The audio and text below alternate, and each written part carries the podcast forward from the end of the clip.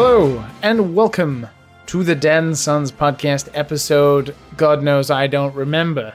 Hi, I'm Heatstroke Dad. Joined with me is George Dad, Whoa.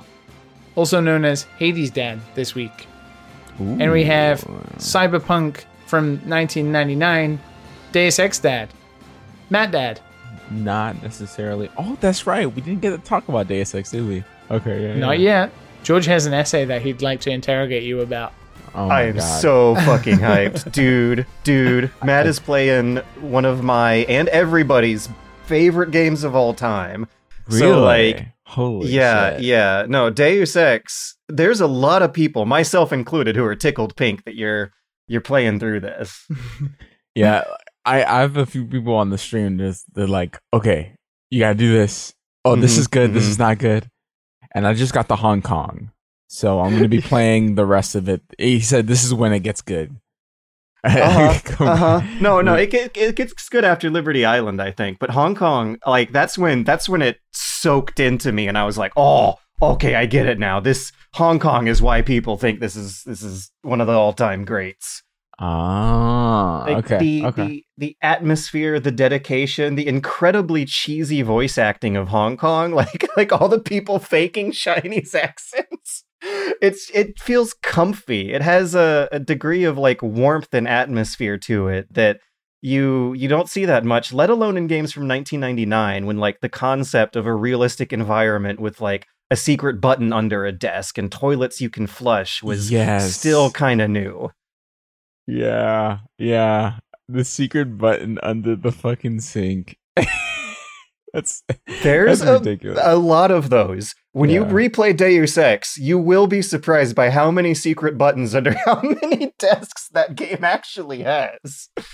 oh my god. So have you have you been enjoying it, Matt? I have there. I mean, it's a little old Phew. in terms Yeah. of just oh, like oh yeah.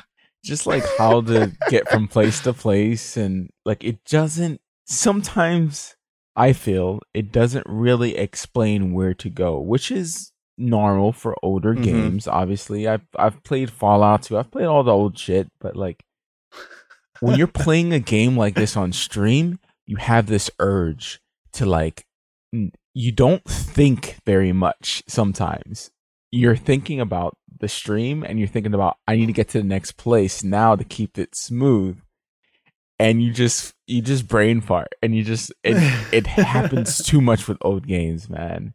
Happens too much with old games. So what I tend to do now is just literally blank out and just co- concentrate and be like, okay, where do I need to go next? Because I am going to fuck this up. Yeah, yeah. It like I have to concentrate with Deus Ex. Thinking of the showmanship, you're a true, true showman. Mm-hmm. Yeah, yeah. I have to, I have to concentrate. I can't just be like, yeah, I'm playing a game. It's not like you're playing Valorant where you just, you know, you just shoot people in the face, you know, and you can concentrate on chat. And yeah, it's very different. Yeah. You know, you know what they call Deus Ex is is Days you know sex? Oh, the the thinking man's FPS. That I'm sure that was somewhere on the box as far back as 1999, and it's like it is warming my heart to hear you describe it as such, without straight up like repeating the, that old slogan. Like you're like, oh, it's so cool that you still have to think while playing this FPS.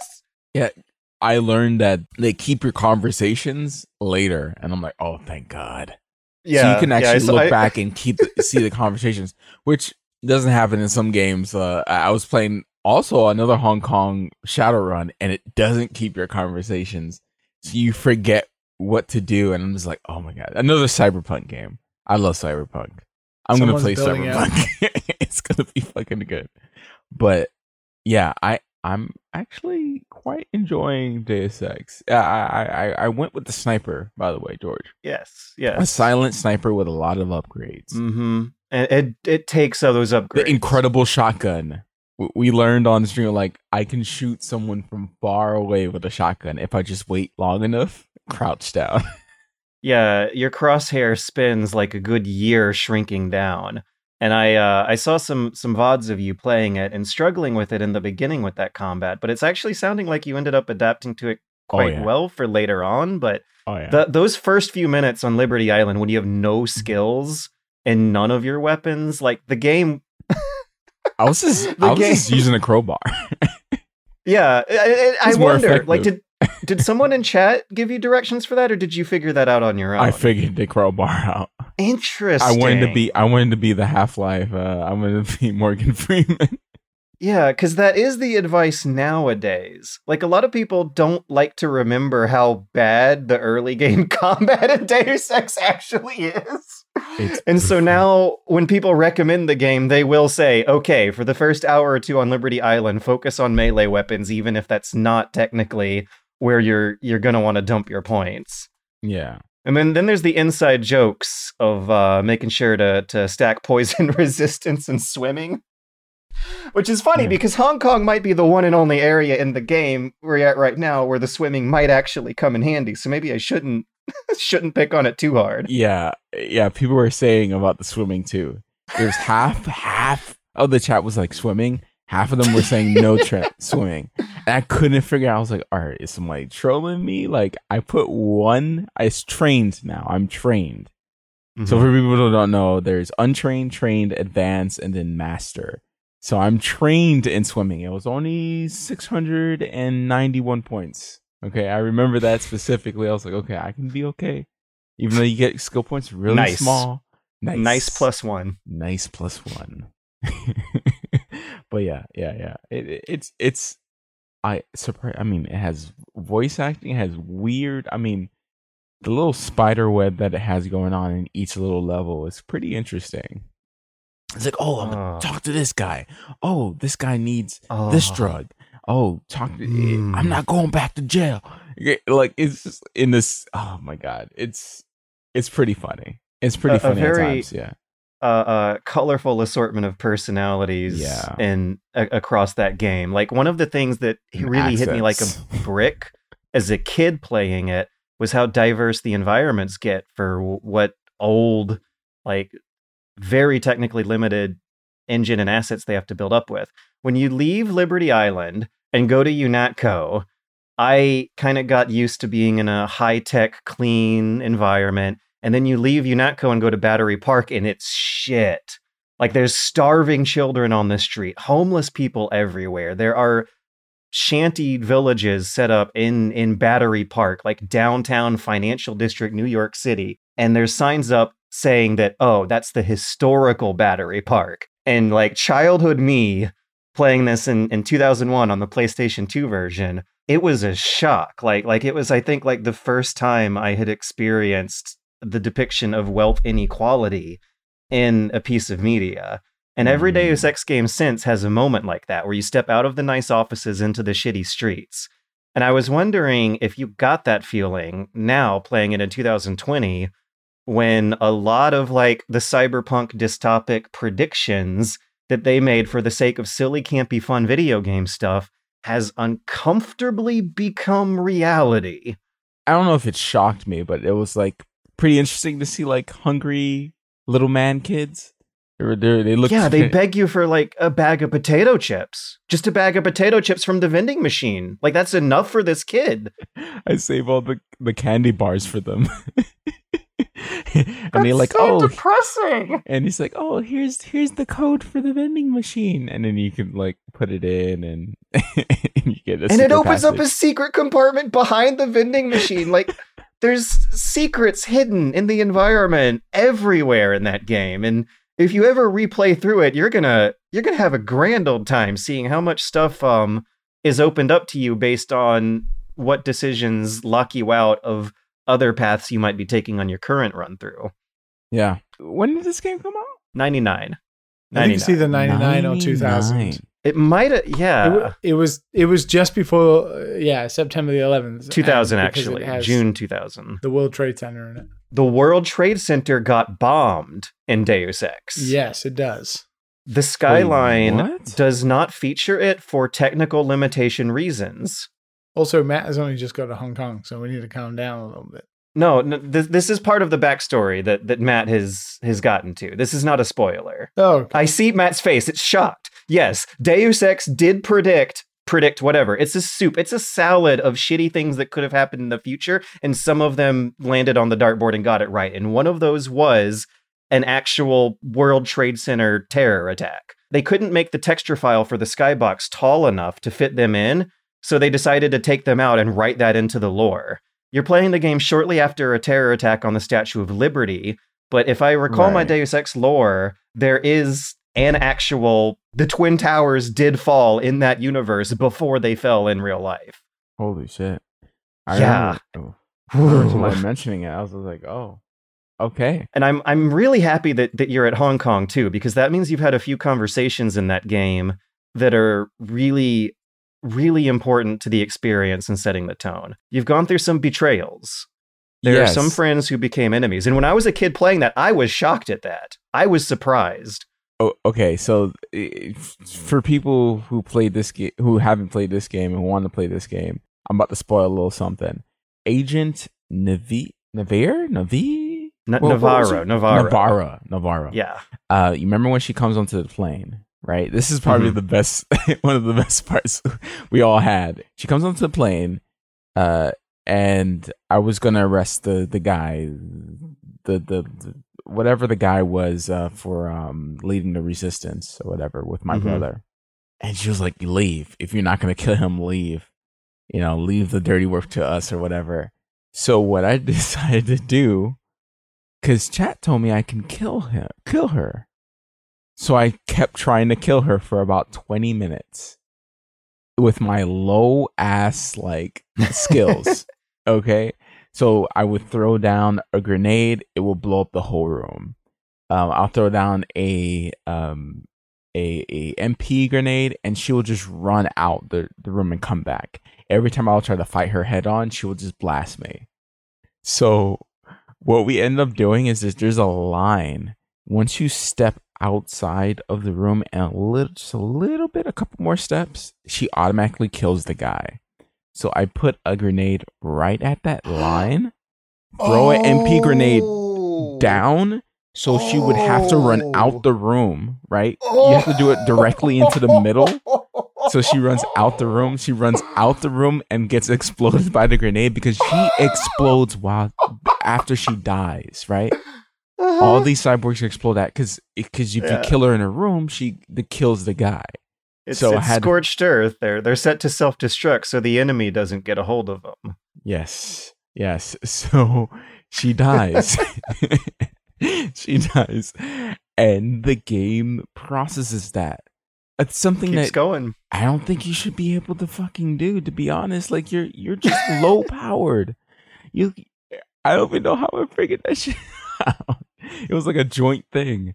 Oh my god, it was fun. It was fun. That was like the f- the best the best part of early on before Hong Kong. Hopefully, Hong Kong is like has more ridiculous shit like that. I should probably play the game entirely like that, just doing dumb shit. You actually should. That's a ton of fun. It it- When- it was a ton of fun. Yeah. One one of the the most mind blowing speedrunning strats I remember from my latest run was placing proximity mines on the wall and then Mhm. jumping up onto them, making a staircase out of them. You apparently, if you if you stand on the little pixel of the proximity mine, it counts as collision detection, and you can climb them like a staircase if you're really really fast and get up there before the explosion kills you and you can like skip entire sections of the game, get to places early, kill bosses early that you're not supposed to, and the game engine is still built in a way where like the game will progress surprisingly naturally given what the hell? given these tricks you can pull off. what? Oh man, it's it's super duper good. Yeah. okay. Wow. Okay. Sorry, Liam. We're just like talking about Deus Ex. no, go That- go right that's- ahead. That's that's interesting. That's interesting. All right. I can't. I can't. No wait need to for today order, then. pre-order those Xboxes and those PS5s when you can have fun from 2000. It's so true though. It's so true. okay. All right. For a new game, then I played Shadowrun and I played Hell Let Loose. I'll say I'll do a quick Hell one because it's not much. It's not much. Oh yeah, the World War II. Yes, I wanted I wanted you to play it, um, George, because I think you would like it because it's like it's like one shot, one kill. Um, it's very, it's very like different than anything else. It's a long push between two factions, Germany and the US. And you have supply, you have outposts that you have to capture on this huge map. You have people who are machine guns, you have dedicated snipers, you have dedicated like everyone has to have like a uh, Like a, a squad, and in that squad there is a officer that talks with other officers and leads the charge, and like it, it's insane. I can't explain how insane that game is because it's different than anything out else out there. Like literally, you can mow down a whole. Like you can do it just like in real. It, oh, that sounds dirty. literally, I have like you can kill squads if they can't see you. Like there's no balance to this. This is just warfare. like you can just throw. You don't know if you kill anybody. You just you just like aim and shoot, and they might fall over. Like you. do- Oh, ah, oh my god. that does sound like a George game. I am getting like Hunt Showdown vibes. It's a fucking George game. It's so good. George, me and squad mates have like proned across a whole mountain just be- to get behind a, a, a squad or multiple squads for 15 minutes just to unload on them. It is a fucking amazing, George. When that game works, it fucking works. It fucking works, dude. Can you imagine sneaking past enemy lines? They don't see you. There's no muzzle flashes or anything if they're, they're- they're- if they if the gun doesn't have it. Like if you're hidden, you're hidden. Like you have to look for yourself.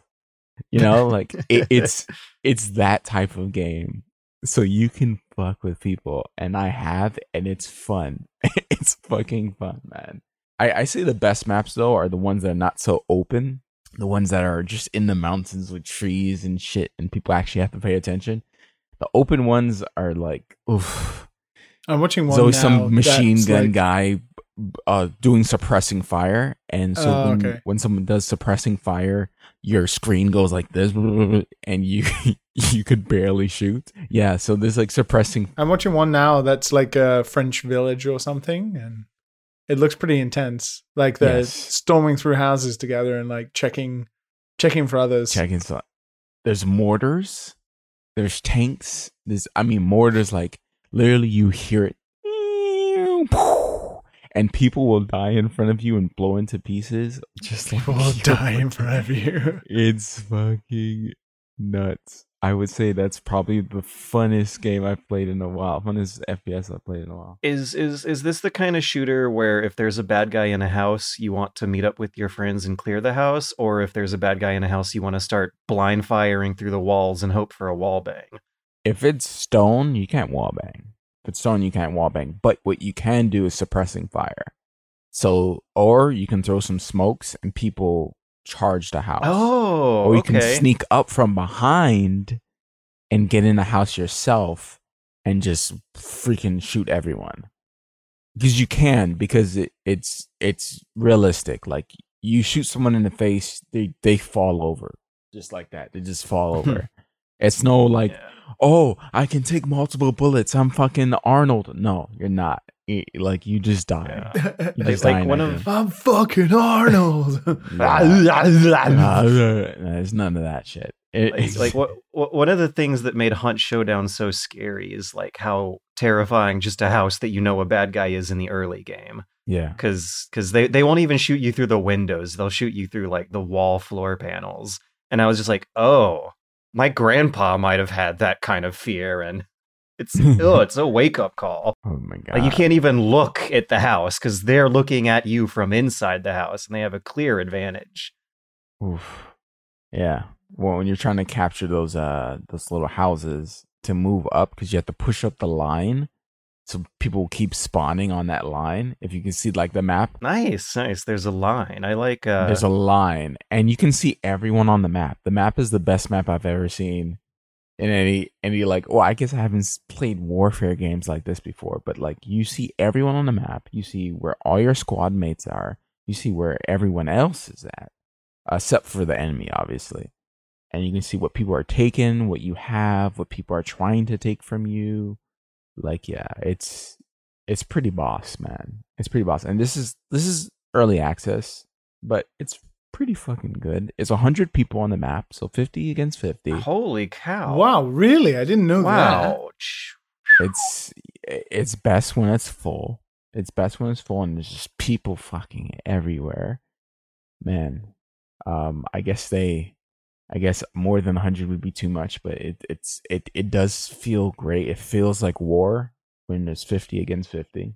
Especially in the the, the I guess the the compact maps where you have like a certain trail people go on. But yeah, I'd rather the mountain maps for sure um, than the open maps. I think I had the best time with those. But other than that, yeah, yeah, you have tanks and shit. When will it be that battle royales have 200 people? That's insane, dude.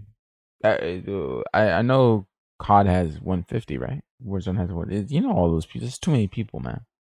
That's why that's why it's so fucking laggy all the time. I uninstalled Warzone. I'm about to. I played a little bit yesterday and I was just like, why the fuck do I have this game? I got my 100 gigs back. I have 200 gigs worth. It's the thing with Warzone is like you you play things like Hunt and all that, and then you go back to Warzone. People are just like just running at you like like you know the in Terrorist Hunt and in, in, in Rainbow Six Vegas 2 you know those guys with the fucking bomb strapped to them, and ah, mm-hmm. they come to you and they try to blow up on you. That's exactly how people in Warzone play. Like they have no life to live. Like they're just like, I'm gonna shoot you. I don't care if anyone shoots me. it's just easy kills for you, man. I wouldn't complain about that. I I'm getting old. I gotta I gotta appreciate every every shot I can get in multiplayer shooters nowadays. Yeah, they just chase you down, and it's just like, okay. yeah, I don't know. I don't know. People play WoW. I, I, I think I think they watch a lot of um, uh, war uh, COD streamers, and they try to be a little twitchy, like, oh, yeah, look at me, I'm I'm godlike, I'm I'm cracked. Um, but yeah, I, I don't know. I I am getting old too. I rather the slower pace stuff for sure. Um, yeah, yeah. Valorant is the most twitchy I can get. I think for for for this week, I went on a big cleanup. I uh, uninstalled uh, Warzone for my Activision Blizzard launcher. Uh, uninstalled some other games I haven't played in a while from from Steam, Origin, Epic, GOG, and UPlay. Uh, a lot of a lot of launchers. I cleaned my Switch Joy Cons up. I did the trick where you stick a can of compressed air and a swab with some alcohol under under the little rubber skirt beneath the joysticks. That was quite the uh, story time in the Discord of your processes. Yeah, yeah, yeah, yeah. I was so excited to finally get it back. Like I haven't played my Switch in way too damn long, and and I finally um went went through this effort to try and get me back in the game, and I was so happy for ten minutes, and then they started crapping out again. It's way better than it used to be. If you're having Joy-Con problems, I do recommend just just giving it a, a swab and a blast but uh, it's still not perfect. So I I bought Hades on the Switch. Had nice once my Joy Cons were working, and then they started syncing out, and now Hades is probably a little more difficult than it needs to be. Why don't you have a Pro controller? I never really felt the temptation to get one. One of my favorite thing about the Switch is being able to stretch around in whatever pose I like, and it almost seems like going back to a traditional two-handed controller would be a step backwards from, really? from that advantage. I mean, the Pro controller uh, is a delightful controller. It very much is a very good controller. I'm sure I believe you. I just don't feel like sixty dollar piece of plastic. Like I haven't felt the temptation. That's fair. But now your Joy Cons are broken. And I think before I buy a Pro controller, I'm gonna buy an eight dollar repair kit and get even more. I mean, you might detail. as well try it. What are you gonna do? But you just buy more Joy Cons. If I break it, I'll just buy another one. So aside from that, how are you finding Hades? Uh, I think Matt and I both can I have been I I I played a bunch uh back when they first released it because I Yep, am me a too. huge fan Oh yeah? of Supergiant fans. You too, Liam? Yeah, I'm sure I talked about it on the show when I was playing it maybe like six months missed it. ago. I thought it was just Matt. Yeah, yeah. I huge fan of these guys, dude. yeah, Supergiant are fantastic. I've been playing their games since the beginning. Every fucking Yeah. game I play. I remember I remember going to a con and be like, Man, I like your games. He's like, Yeah, okay. Who was it? Who was it? There's some really fun personalities. I don't see him in the in the docs that uh that uh which That Danny does. Noclip. Yeah. That Danny makes. I don't I don't see him in the docs, but maybe maybe he was a part time thing. Those are good docs, by the way. Those are good documentaries. Yeah, yeah, yeah. I've watched a couple. I need to watch the rest. Uh now that they released the 1.0. But yeah, go go ahead, George. Hades Yeah. 1.0. It's out of early access. I picked it up. I enjoy it. I I I wonder if it's nostalgia or not, but I I don't know if this is my favorite Supergiant game, but it Hmm. seems to be a lot of other people's favorite Supergiant games. It does feel like this is the accumulation, the accumulation of all of their learnings Mm. In how to make games. And It's- putting this game in early access and then building up the content over time definitely feels like it was the right decision to do. It's like back to Bastion kind of. Like like isometric action game, mash the action button, huge splash damage. But that's one of the things that I thought was so super cool going from Bastion to Transistor to Pyre is that they were all new genres, new gameplay styles. So going going back to one that they have done before, I don't. I'm not going to complain about it so much as I just don't know. I, may, I might have to go back to the old Supergiant games to confirm, but I- like I got tingles at, at Transistor, and with uh, Mhm. Hades, I get like giggles. Yeah. Yeah. you know, on, on like the pyramid of pretty good feelings to have when playing a game. Those both are at the top. Mm. But uh yeah, the the like tingles, the goosebumps that I got from the art and music of transistors aren't quite as is blasting me away. I, I might also just be older and more depressed too. But yeah, there's still like super great 2D art, really, really fun narrative design, incredibly It's not 2D, it's 3D. oh really Secret, secret 3D. secret 3D because there's so many tricks they employ that I would love to read about how they pull this shit off. Like there's This shadows like, being casted. This game is such a step up, I think. If you look at like the polish, it's like on another level compared to the previous games. So they were always top tier. But man, with Hades, they've done such an incredible job of taking it to that next level. it's a good example of early access compared to 1.0. Like the only thing that needs to be cleaned up is the death animation, and that's pretty much it. I Really? feel like everything else. Is I really pretty- like the death animation. It looks too low res. I don't know why. but this is it looks low res on mine, where the blood comes out. Oh, you're you're playing the PC version if you guys were doing early Yeah, access, aren't you? yeah, yeah, yeah.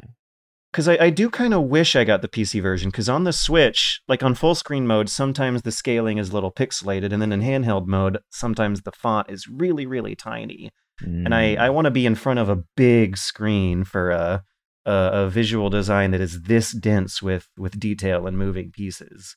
you like you like it? Did you? Oh yeah, no, no, I, I like it. I like it. Um, h- how does it compare to the early access version? I wonder because I I did not play it until like oh, dr- drastically different. Really. I was scared to walk in the lava in the first version. it was it was rough. Why is it easier now? I haven't played 1.0 yet, but it is a tough I game. feel like I wouldn't say it's easier. It's more balanced. It doesn't seem that difficult to me. It seems It's fair not, and tough, yeah. but not like Dark Soulsy. You know, it's it's it gets bad though. It gets bad. oh no, but it's a roguelike. So it's roguelike difficulty. Yeah.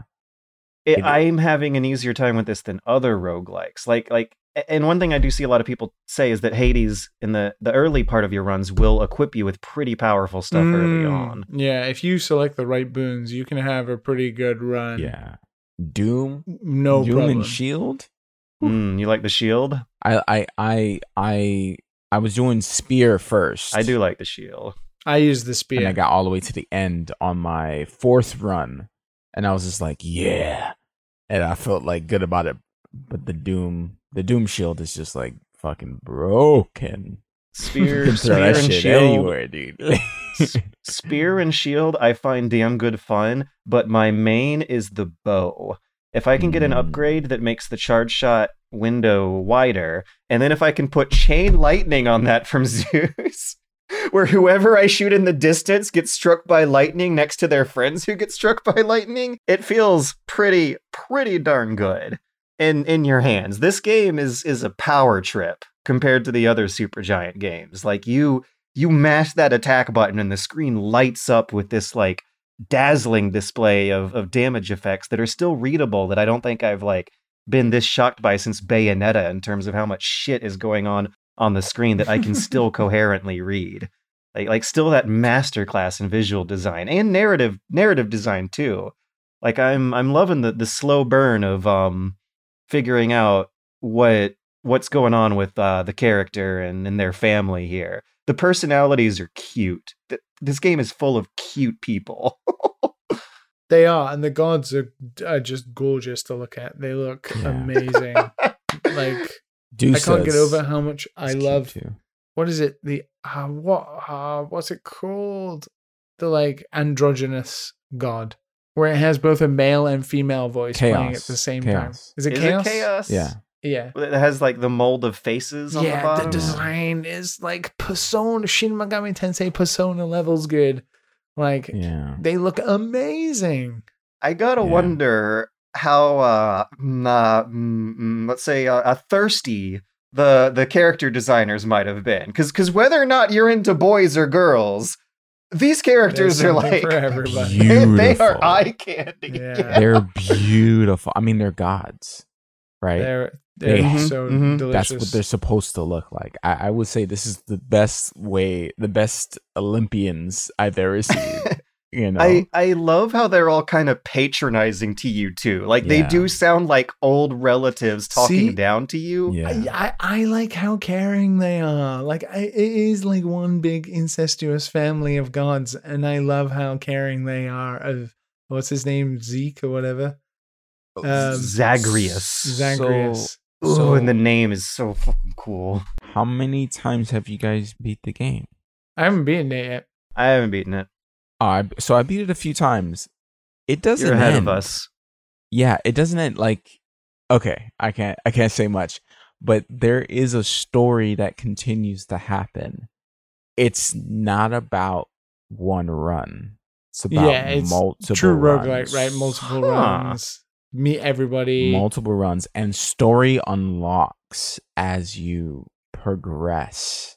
And I really like how the runs through the early area, Mount Tartarus, feel different than when you first boot the game and start up. Like you unlock new chambers for those old worlds that will change your strategy as you go through them again. hmm Yeah, bosses change. I mean, so much. Like the game does not end, and and not in a term, not in terms of like, oh, the game doesn't end. You can keep playing if you want and unlock everything. No, it like there's bosses change. Uh, you get bounties that change the game. There's like more story, more character development, more stuff you can do with the characters. Like there's there's a lot. There's a lot to do. Yeah.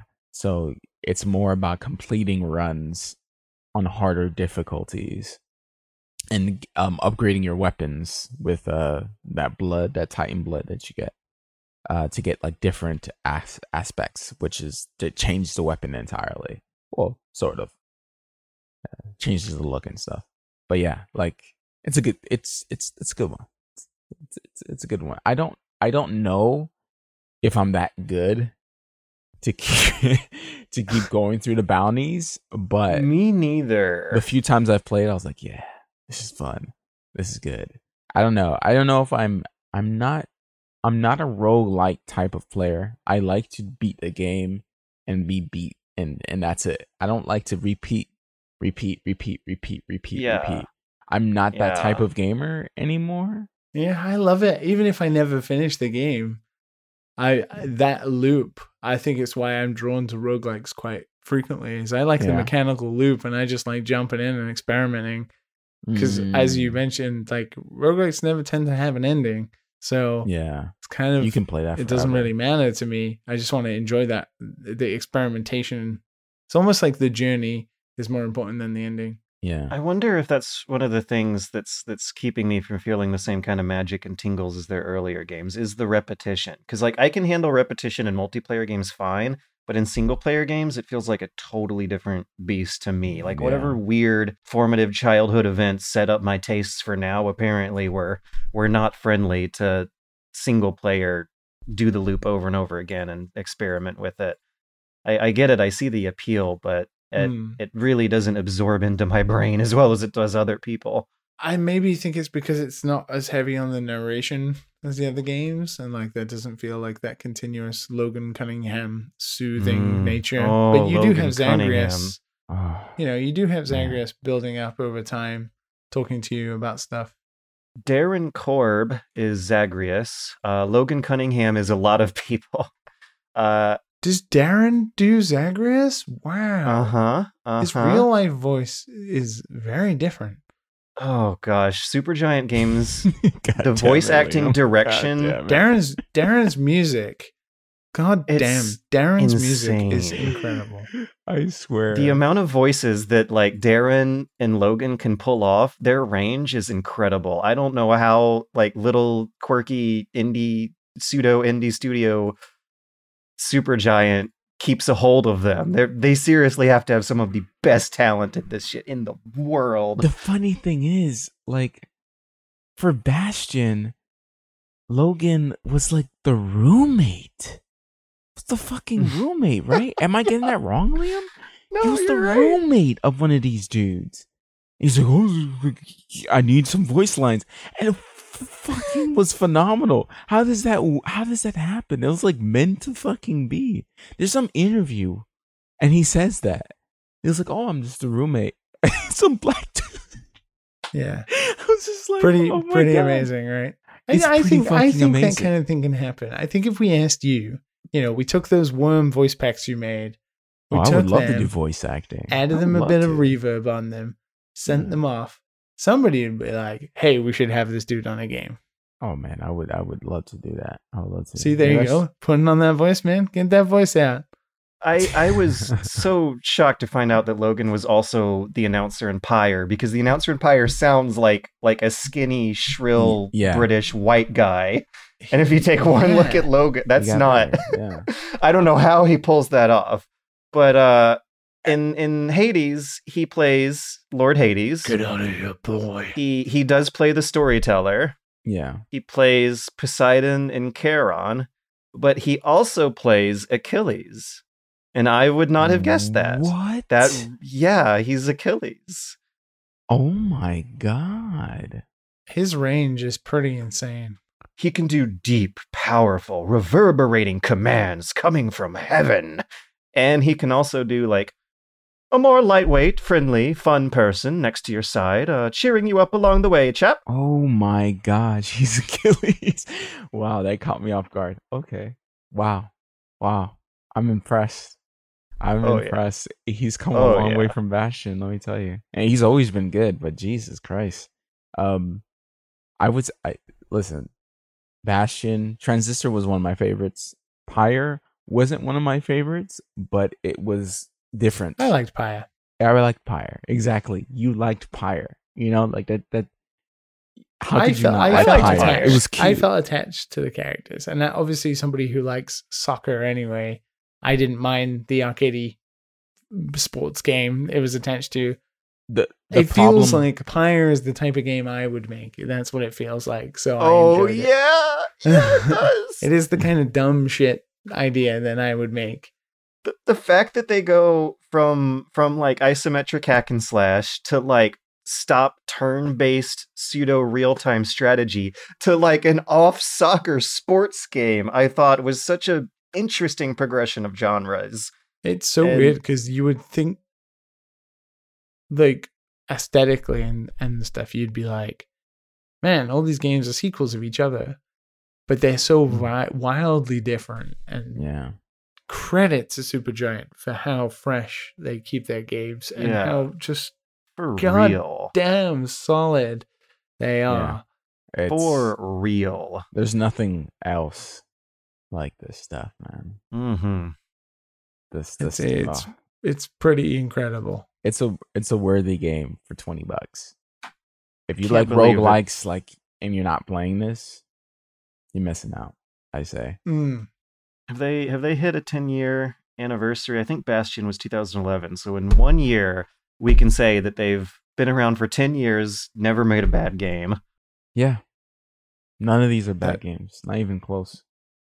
Very I, true. I- whoever does the writing, it's pretty phenomenal too. that is Greg.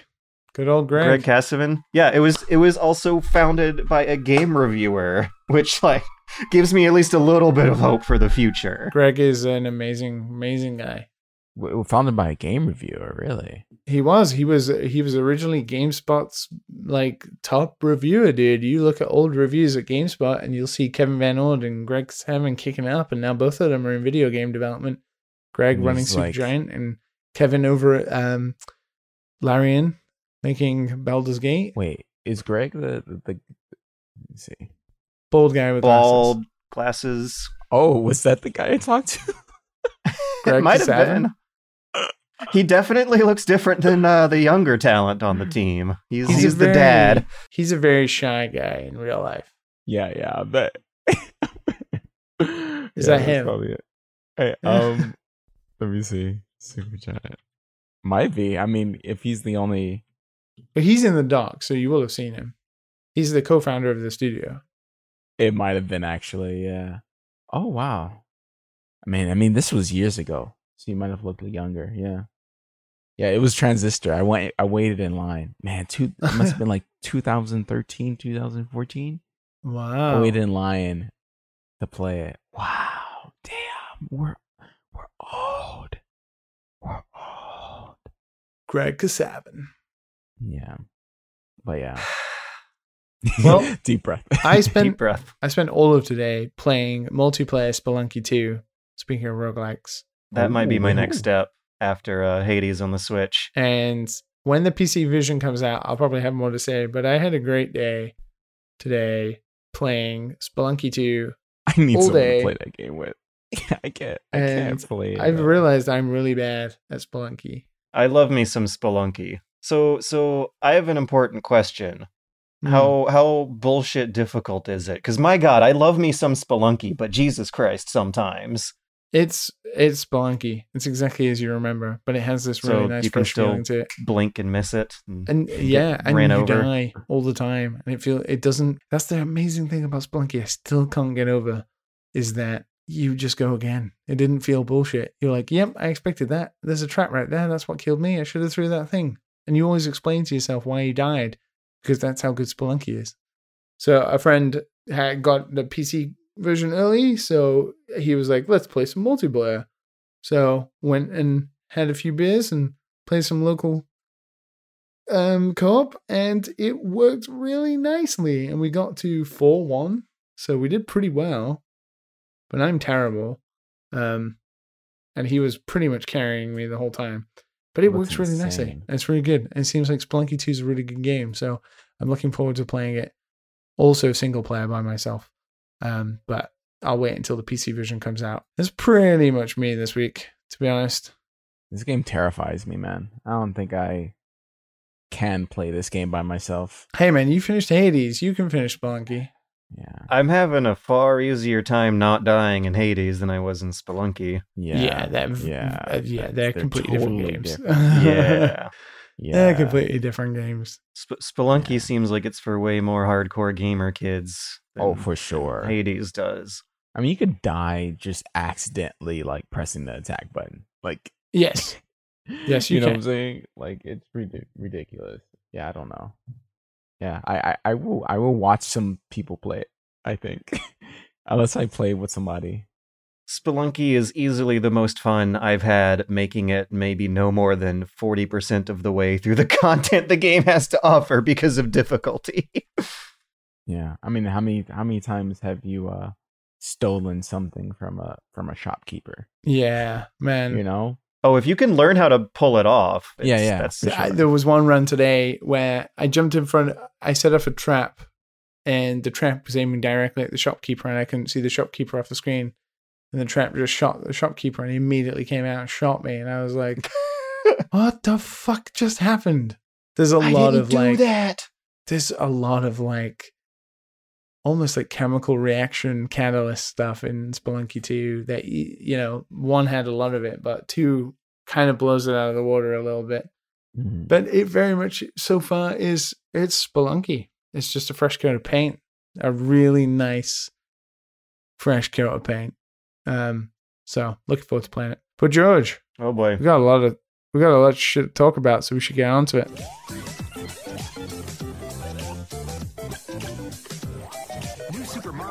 Mario Brothers Wii. Finally, four players on the same screen at the same time. Let's say it together because now we can play it together. We got a lot. We, we got a mountain to climb. Uh, we, we have a Herculean task. Did you have cell phone service when you were out in the mountains? Because I I'm did. telling you, like every fucking hour, something happened this week. This is easily going to be. Yeah, I was by the river yesterday when this shit happened. Easily going to be the biggest, busiest week in news. And first up is something that happened yesterday. We would not have talked about this if we didn't uh, have a have a one day delay in our recording schedule this week. Bethesda is now a subsidiary of Microsoft. Microsoft has bought ZeniMax slash Bethesda Game Studios, whatever you want to call it. This is one of the biggest acquisitions in video game history. They spent $7.5 billion on this. That's about 5 billion more dollars than they spent on Mojang. This is three and a half billion more dollars than Disney spent purchasing Star Wars and Marvel. This I Believe can't it believe or- how much money this is. it's Like, insane. they they like who would have thought Bethesda was worth more money than Marvel?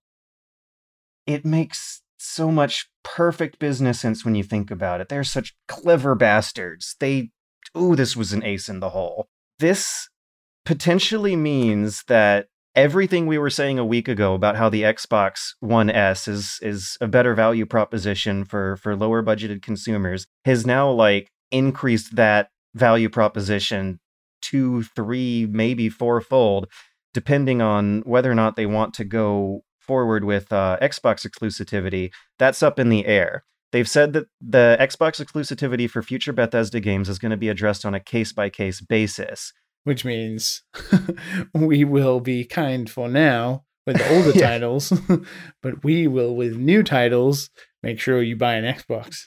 But the biggest way this is going to affect the average consumer as of yesterday is the announcement that Bethesda future games are going to be included on Xbox Game Pass on launch day. Fuck yeah. So, Elder Scrolls 6, which is coming out eventually, is going to be a $15 a month subscription. What did I tell you? What did I what did I, what did I tell you? And you think about it. Fifteen dollars. A month. Think about it. That's a, a new new game on the Xbox or the PS4, PS5 might be seventy to eighty dollars. That is literally four to five months of Xbox Game Pass subscriptions in one title alone. So if you for- forego buying Elder Scrolls Six and you just buy the Game Pass subscription to play this game for six months, which is the total of that game anyway, you have access to all those games, all those other games. Yeah, It's crazy. it's nuts. It, I wish Windows was actually a fucking good uh a good OS, but you know this is not a bad this is not a bad decision to make. Having an Xbox Game Pass, it's not a bad decision to make. It's so freaking smart. They have cornered a shitload of the market with this deal and and it's it's a mind-boggling amount of money to visualize and and vertical integration and wealth consolidation which which I'll probably rant about in a minute.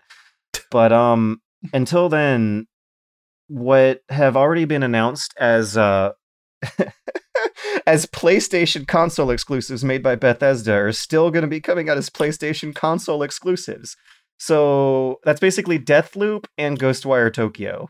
So Microsoft is making money on PC game sales and PlayStation game sales for a little while they are now incentivized. The end of the console wars may be upon us because they are now incentivized. They will make money off of sales on their competing platforms. I mean, they already were. They were making money on Switch Minecraft and PS5 Minecraft, PS4 Minecraft. But yeah, it this is this is insane. This They is they insane. they want to tear down the walls between us and have Bethesda multi-platform triple A's. bought Bethesda. This fucking and and this is the other slight icing on the cake. And even though we can talk about capitalism, etc., etc., the way Microsoft have actually approached buying these studios, from what I hear internally in you know places like Double Fine and um, what are the Ninja Theory and other studios that they've bought, is Microsoft literally just buy you, fund you, and leave you alone. They send gifts to the studio now and again to be like, good job, thanks for your hard work. But they creatively just leave you the hell alone to do the work those studios were already doing. So Bethesda, it's a no-brainer if you're ZeniMax. You're like 70.5 billion. We just keep doing what we're doing. Fuck yeah. Of course we will. Like it's insane. Insane. You also got to consider the dynamics of what genres have been selling consoles for the past decade. Over the past few years, Sony has um, poured a shitload of money into single player cinematic campaigns, like super duper high And Dark quality, Souls. which which is is among that that same sort of shtick. Yeah. Um, and of the third party publishers, Bethesda is one of the other last bastions of big, high quality single player campaigns among their, their Doom and Wolfenstein games, and whatever Elder Scrolls and Fallout is gradually turning into. So that also means that Microsoft now has a stable of high quality single player campaigns that might not be coming out on PlayStation. We don't know. They're going to decide that on a case by case basis. But in terms of like grabbing games that can directly compete with Sony with what are arguably bigger, better budgets than what Sony has to throw around now, if they just threw around $7.5 billion on this stuff, then that really levels the playing field. Really, really Yeah. levels the playing field between the two and makes PC gaming a more attractive proposition for the next couple years as well, as if it already wasn't. Can you guys explain what was going on with uh, the whole console war thing? I heard people talking about that Xbox has better exclusives now or some bullshit like that. What was it? As of yesterday, maybe. Not until then, though. Uh, That's the thing Uh, is like what Sony had for them, what they had going for them, and you know we recorded last week's episode before the PS5 showcase, which we'll get onto in a minute, or is kind of mixed in with all this anyway. Is that PS5 had exclusive announcements, God of War, Final Fantasy 16, etc., etc., mm-hmm.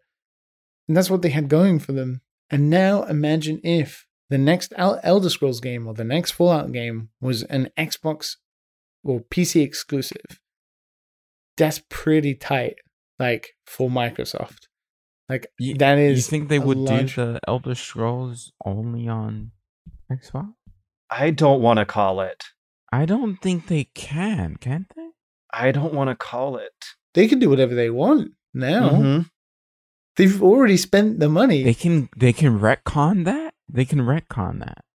They could have Bethesda develop a PlayStation version and Microsoft would still make their money anyway. Oh, okay, well yeah, but as long as they, They get a version. wh- What would they retcon? I mean, the game doesn't even It like it- exist. they didn't announce it for PS4 and 4. No, they just announced that it was in development. Oh. People just assumed. I mean, you can change if there's no if there's no deal signed, then you can do whatever the hell you want. Microsoft have obviously bought Bethesda, knowing entirely what Bethesda's roadmap is for the next ten years, probably. So they know what's happening, and Microsoft probably have a very good understanding of what the hell they want to be doing. It's a lot of money, though. Um, but then Mike, this is how crazy, like crazy, crazy rich Microsoft are. Is literally, I think Xbox is twelve percent of Microsoft's total revenue. So It's super important to mention they are crazy rich because of Game Pass, not because of Xbox sales. no, but Microsoft are just crazy rich. Anyway, Microsoft, Microsoft are oh. crazy rich. Xbox, in its entirety, only makes up twelve percent of their entire revenue streams. And that includes everything related to the Xbox branding. And that obviously makes as much money as Sony does on the PlayStation branding, which predominantly makes all of Sony's money. So it's pretty crazy. We will see. I mean, PS5 has the exclusive announcements so far for next gen. We've actually seen next gen games from PS5, but we haven't seen anything next gen yet from Xbox. There's Halo Infinite. yes, I guess so. Um, but I will admit, like, until I see like more from the PS5, like I can't imagine not buying an Xbox instead. Like there's just so much value for your money and it will pay dividends once you can play the latest Xbox Skyrim exclusive uh, like on day 1 for free, not free but you know, subscription free. 15. Like it's crazy. So, just to put the numbers on the table, it says 15 million subscribers to Xbox Game Pass. I'm assuming yeah. assuming that's Xbox and PC. Yeah, I think so. That's 5 million on top of um the milestone they did in April. In April it was 10 million. That means 5 million more Yeah. during coronavirus. That's insane. And how many more do you think are going to join now, thanks to the next gen consoles? Oh, it's gonna be insane. It's That- going to be pretty crazy. Lot, that's a lot of people paying ten dollars a month or whatever. Everyone, every Yeah. number is different. But well, like, now still, fifteen yeah. dollars, right? So, Gotta gotta watch out for trials and deals with this thing. Holy like, why would you buy? Like, I, I, it's it- like the thing that will happen is more devs will be interested in being on Game Pass, meaning more value, meaning more games for Xbox to put on there, meaning it becomes like Netflix for video games for users. And I'm and, okay like, with it, to be everybody-. And everybody was apprehensive about Netflix in the beginning, but now, like everybody has a Netflix. Everyone has subscription. Netflix. And it's Netflix and, chill the- is like the It's word. a part of the cultural zeitgeist, right? Yeah, yeah. So, like, with cloud gaming being the where things are heading currently, having two different versions of a console, one all digital that's cheaper, and then one that's your big bad thing. big boy. But also having your subscription go across PC. So if you own a PC as well, you can do it for fifteen dollars a month. Like those, that's not a that's Fifteen not a dollars a month price. is not much, guys. I'm, I'm not gonna. You know, it's it's pretty crazy. It's not much. I, I, It's so smart. oh, I'm looking at uh Sony's quarter one 2020 financial report, and I'm seeing about a uh, operating income of this year's first quarter at around 1.030 billion dollars.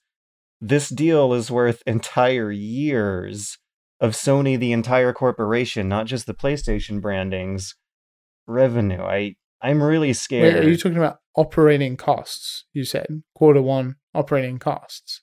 They they call it sales and operating revenue. I mean, that's going to be entirely a lot less than their actual assets, but yeah.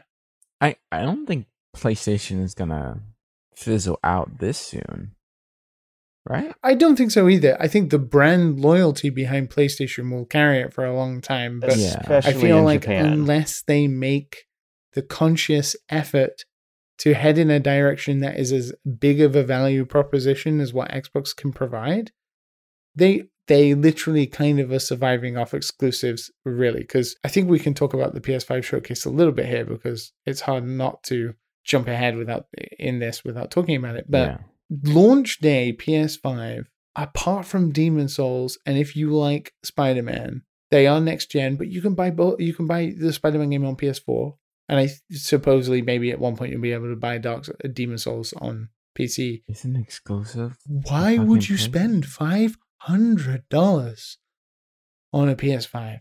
Well, we, we, we, we should go over some of the downsides. Cause like I'm I'm uneasy about what kind of situation this could create 10, 12 years from now. Like like in the past, giant corporate mergers have created a lot of fun energy for the first two years, and then and then after a while that generally fizzles out, and people are left with the reality that oh no, there's not as many businesses competing anymore in the entire course of the industry. In the sixth console generation, over the course of the, lifetime of the original Xbox to the end of the Xbox 360, Microsoft was not a great place to be handling a PC gaming ecosystem at the time. Games for Windows Live was bad. The Windows 10 UWP app system is bad. Like, we could go back there if they decide to later on because they are incentivized to make more money off of sales of Xboxes than the Windows operating system.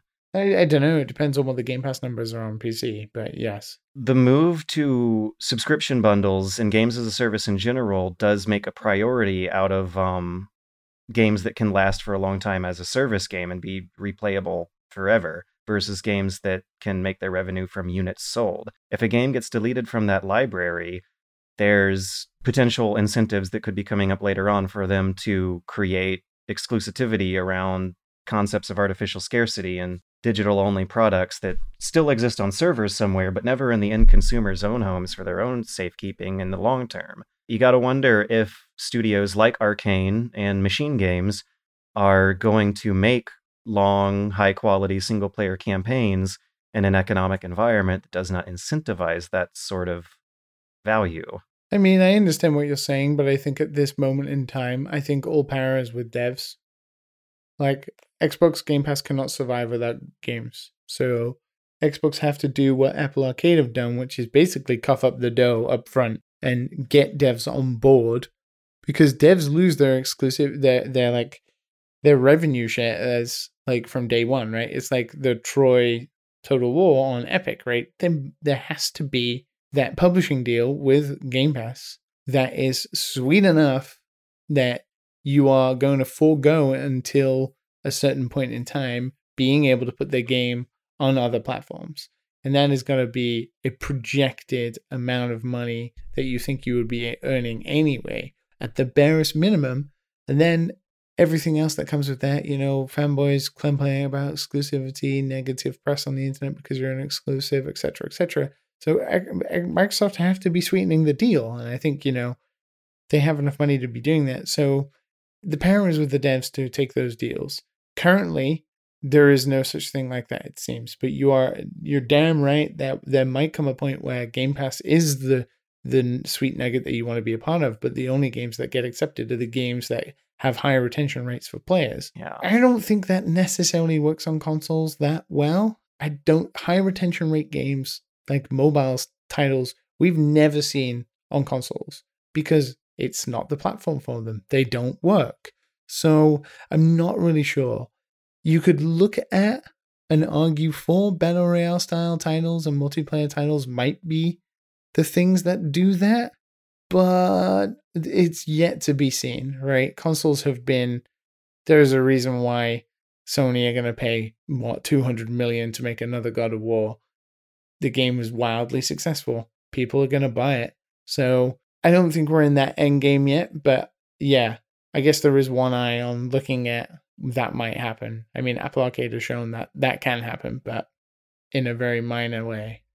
And and one of the things to worry about is the price of that subscription service getting jacked up way later if the competition narrows down.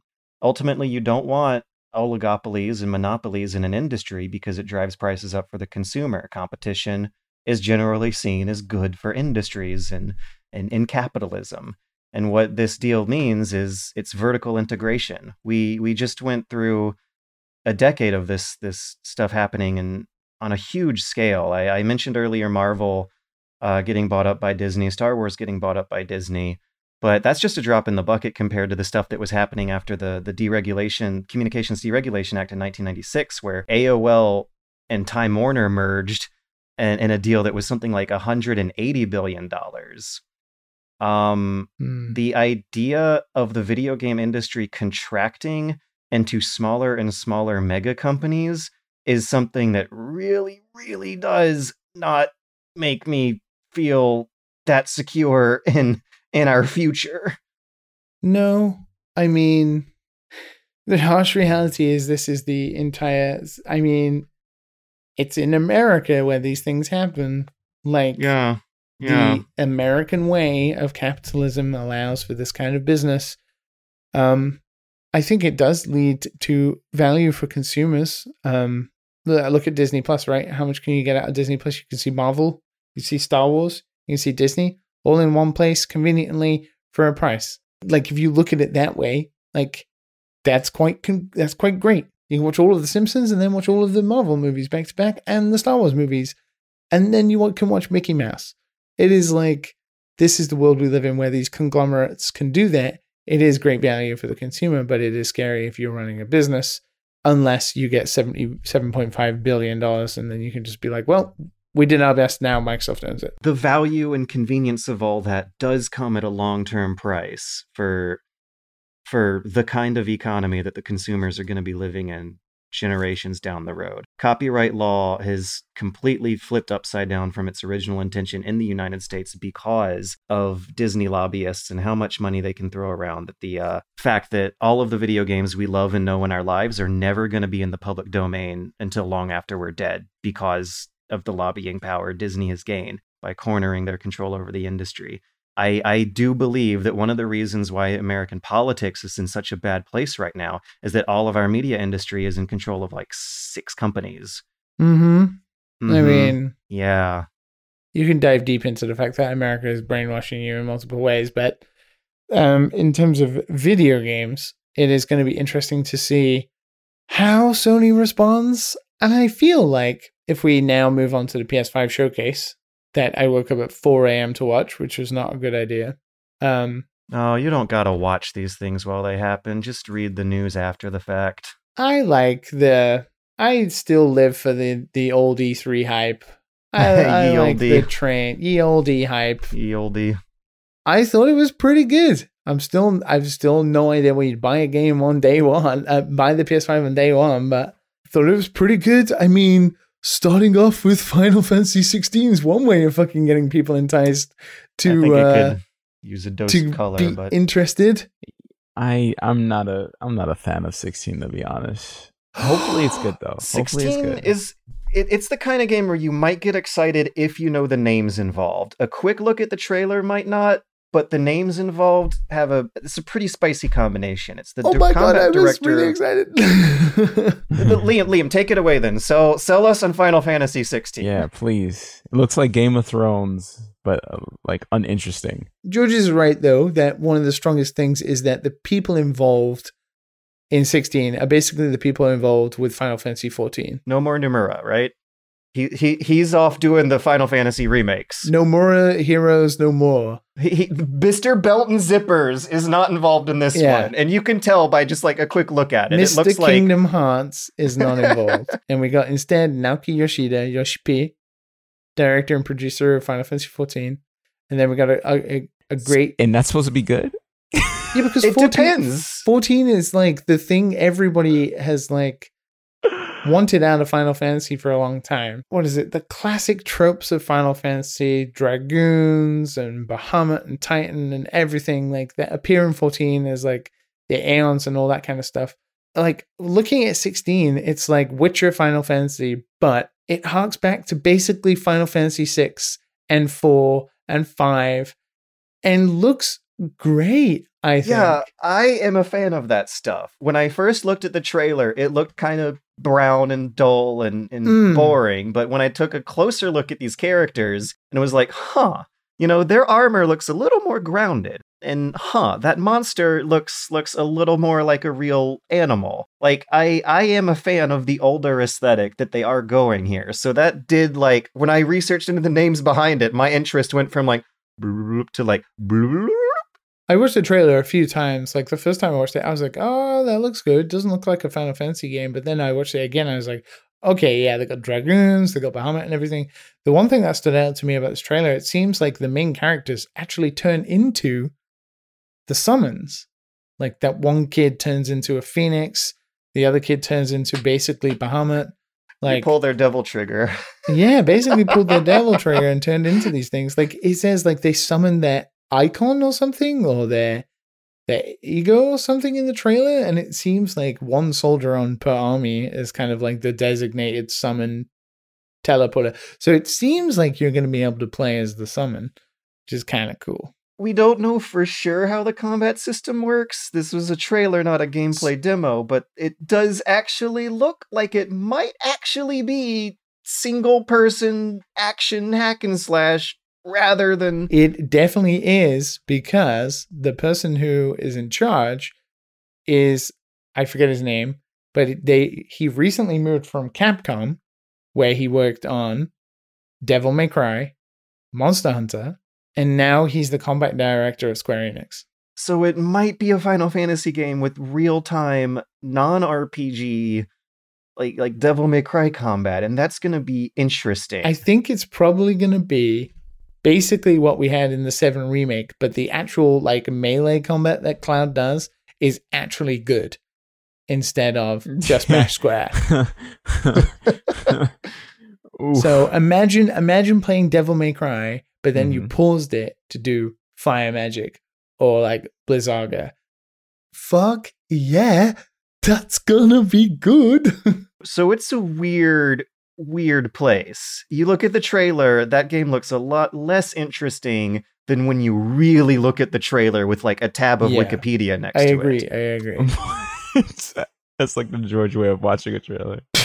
Tab of Wikipedia and a book of Odyssey. You're right. It's like it's the Game of Thrones, The Witcher kind of Yeah, mixing in.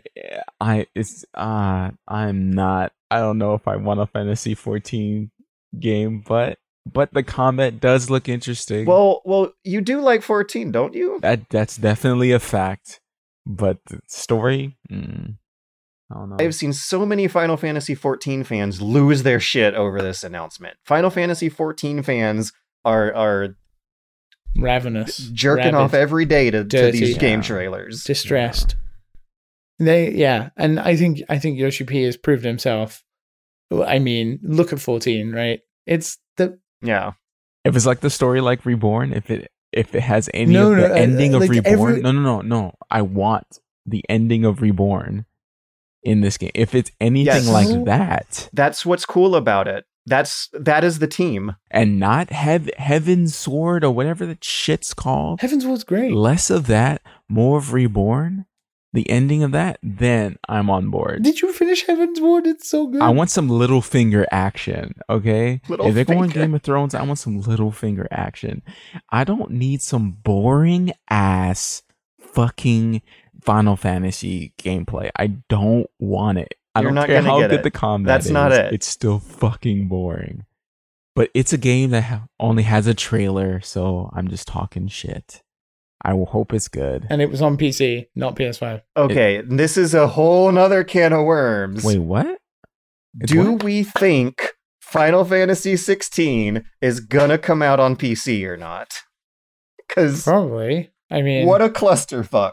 This is this is a whole nother news topic in itself. Is like whether or not these games are coming out on PC as well as PS5. They always get delayed, right? And then they have Which a is PC release, fine. like a Windows. It's not fine. are you talking about the emulating the PS5 experience? Is that what you're Uh, yeah, about? the disclaimer that they put on the trailer said that this was PC footage emulating the PS5 experience. See, to me, that like that is hilarious that people would even point that out. I mean, all games are developed on PC. They all start on PC. Like games are made on PC and then port. The normies don't know that. Yeah, they put this in the trailer. They think it's all developed on the PlayStation. This is in the commercial for the normies. Do you think people like they turn up with a PS5? They're like, okay, time to make a game on this thing. It's Yeah. it's if very they're strange. a plumber, they may never even think about it. to me, all it screams is that Square Enix didn't get any PS5 dev kits. Is possibly what happened. And then they're just like, well, we've seen the specs of what it is, so we'll build a PC that matches those specs exactly. That sounds like a And then- nightmare. yeah, I mean, but that's that's game dev. We did that on GTA 5 when we had support next gen stuff. We built PCs that matched the specs before they were um, before they were officially released, or there was dev kits, and then we ported the game. It didn't easily transfer over, did it? Yeah, it did. Oh, it did? Okay, so Yeah. it's that easy. Okay. I mean, architecture architecture has gotten a lot better from Xbox One to PS4 onwards. They're Hmm. more like PCs than ever before. Yeah. Yeah. PS3 was like non-existent, right?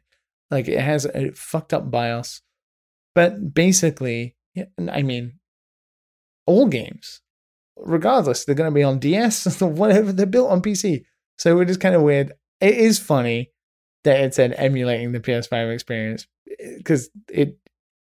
I don't know whether legally they have to say that because, like, when they say all footage is captured on PS5 or whatever, I don't know whether legally they're saying that or if it's an advertising thing. I don't even know why you would just even put that at the front unless they have to legally say that. I don't know why. That's why when I saw that, I was like, oh, they're trying to sell me on the game in the respect I would be able to buy it on my platform of choice, Big Dick PC Gaming. Like, I got more excited seeing that disclaimer than if it wasn't there. I I mean, I want it on PC for sure. That also happened when I saw the trailer for the Demon's Souls remake. Oh, that has to be on PC.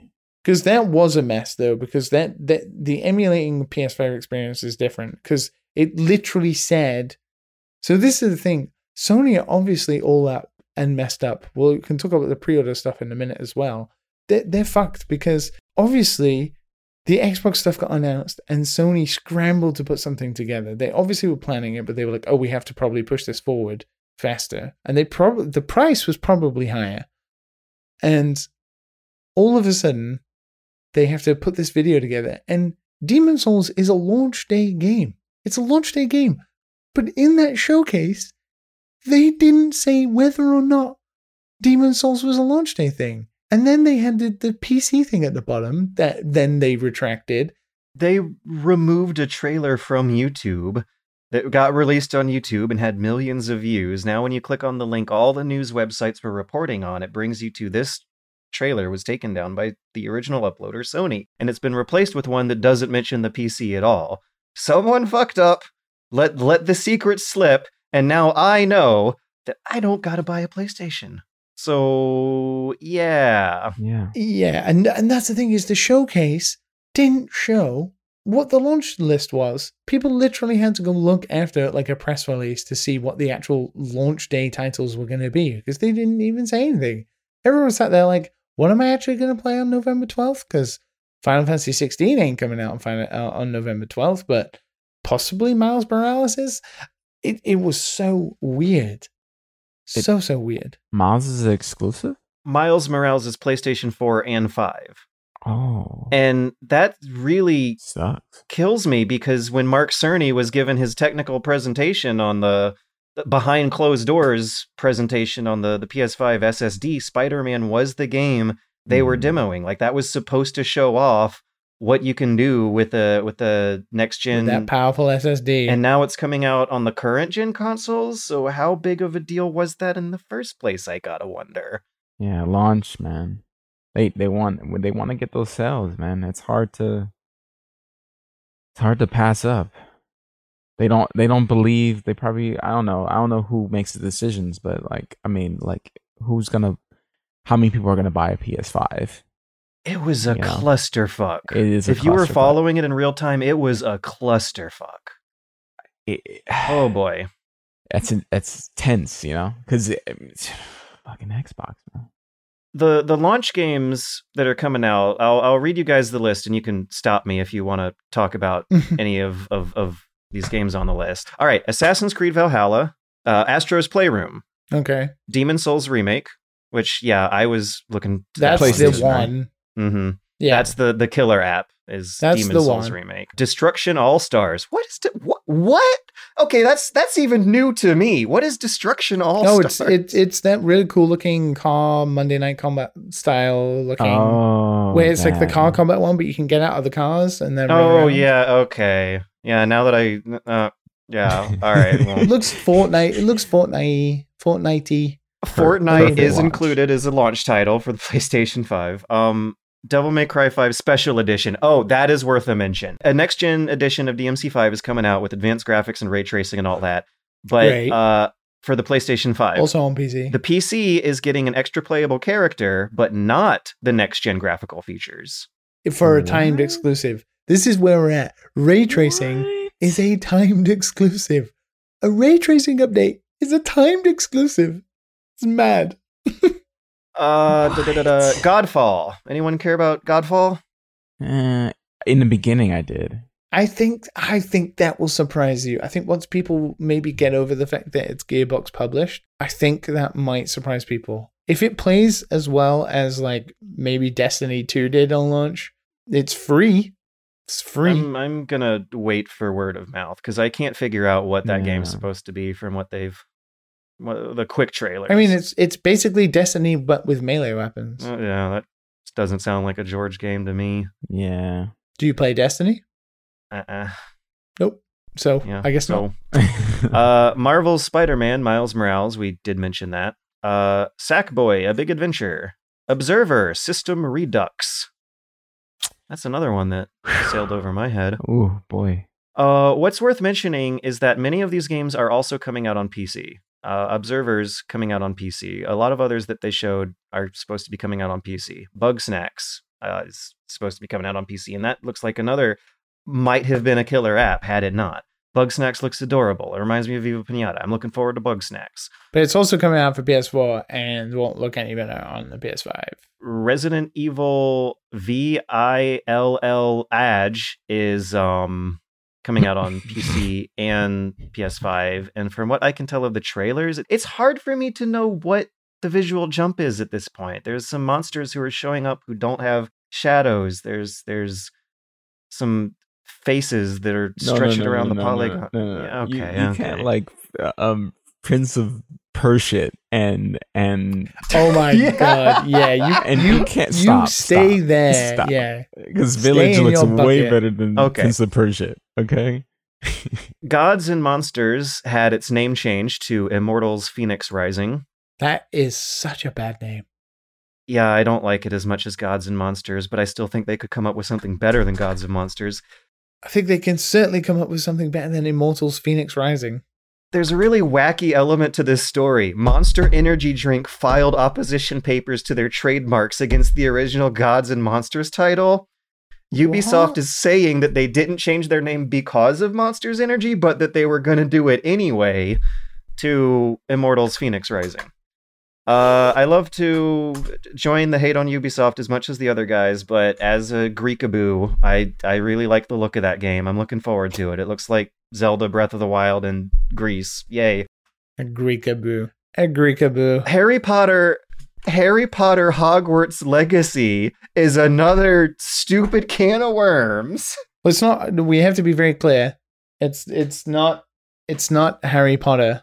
It's Hogwarts Legacy. Hogwarts Legacy is going to be taking place in the 1800s as an expanded universe prequel to the the the, the Harry Potter we all know and love. Dumbledore could be uh, a student in this time period. Oopsie whoopsie! J.K. Rowling hates transgender people now and just released a book where one of the a, a crime novel where the serial killer is a crossdresser. Oh no! Wait, what?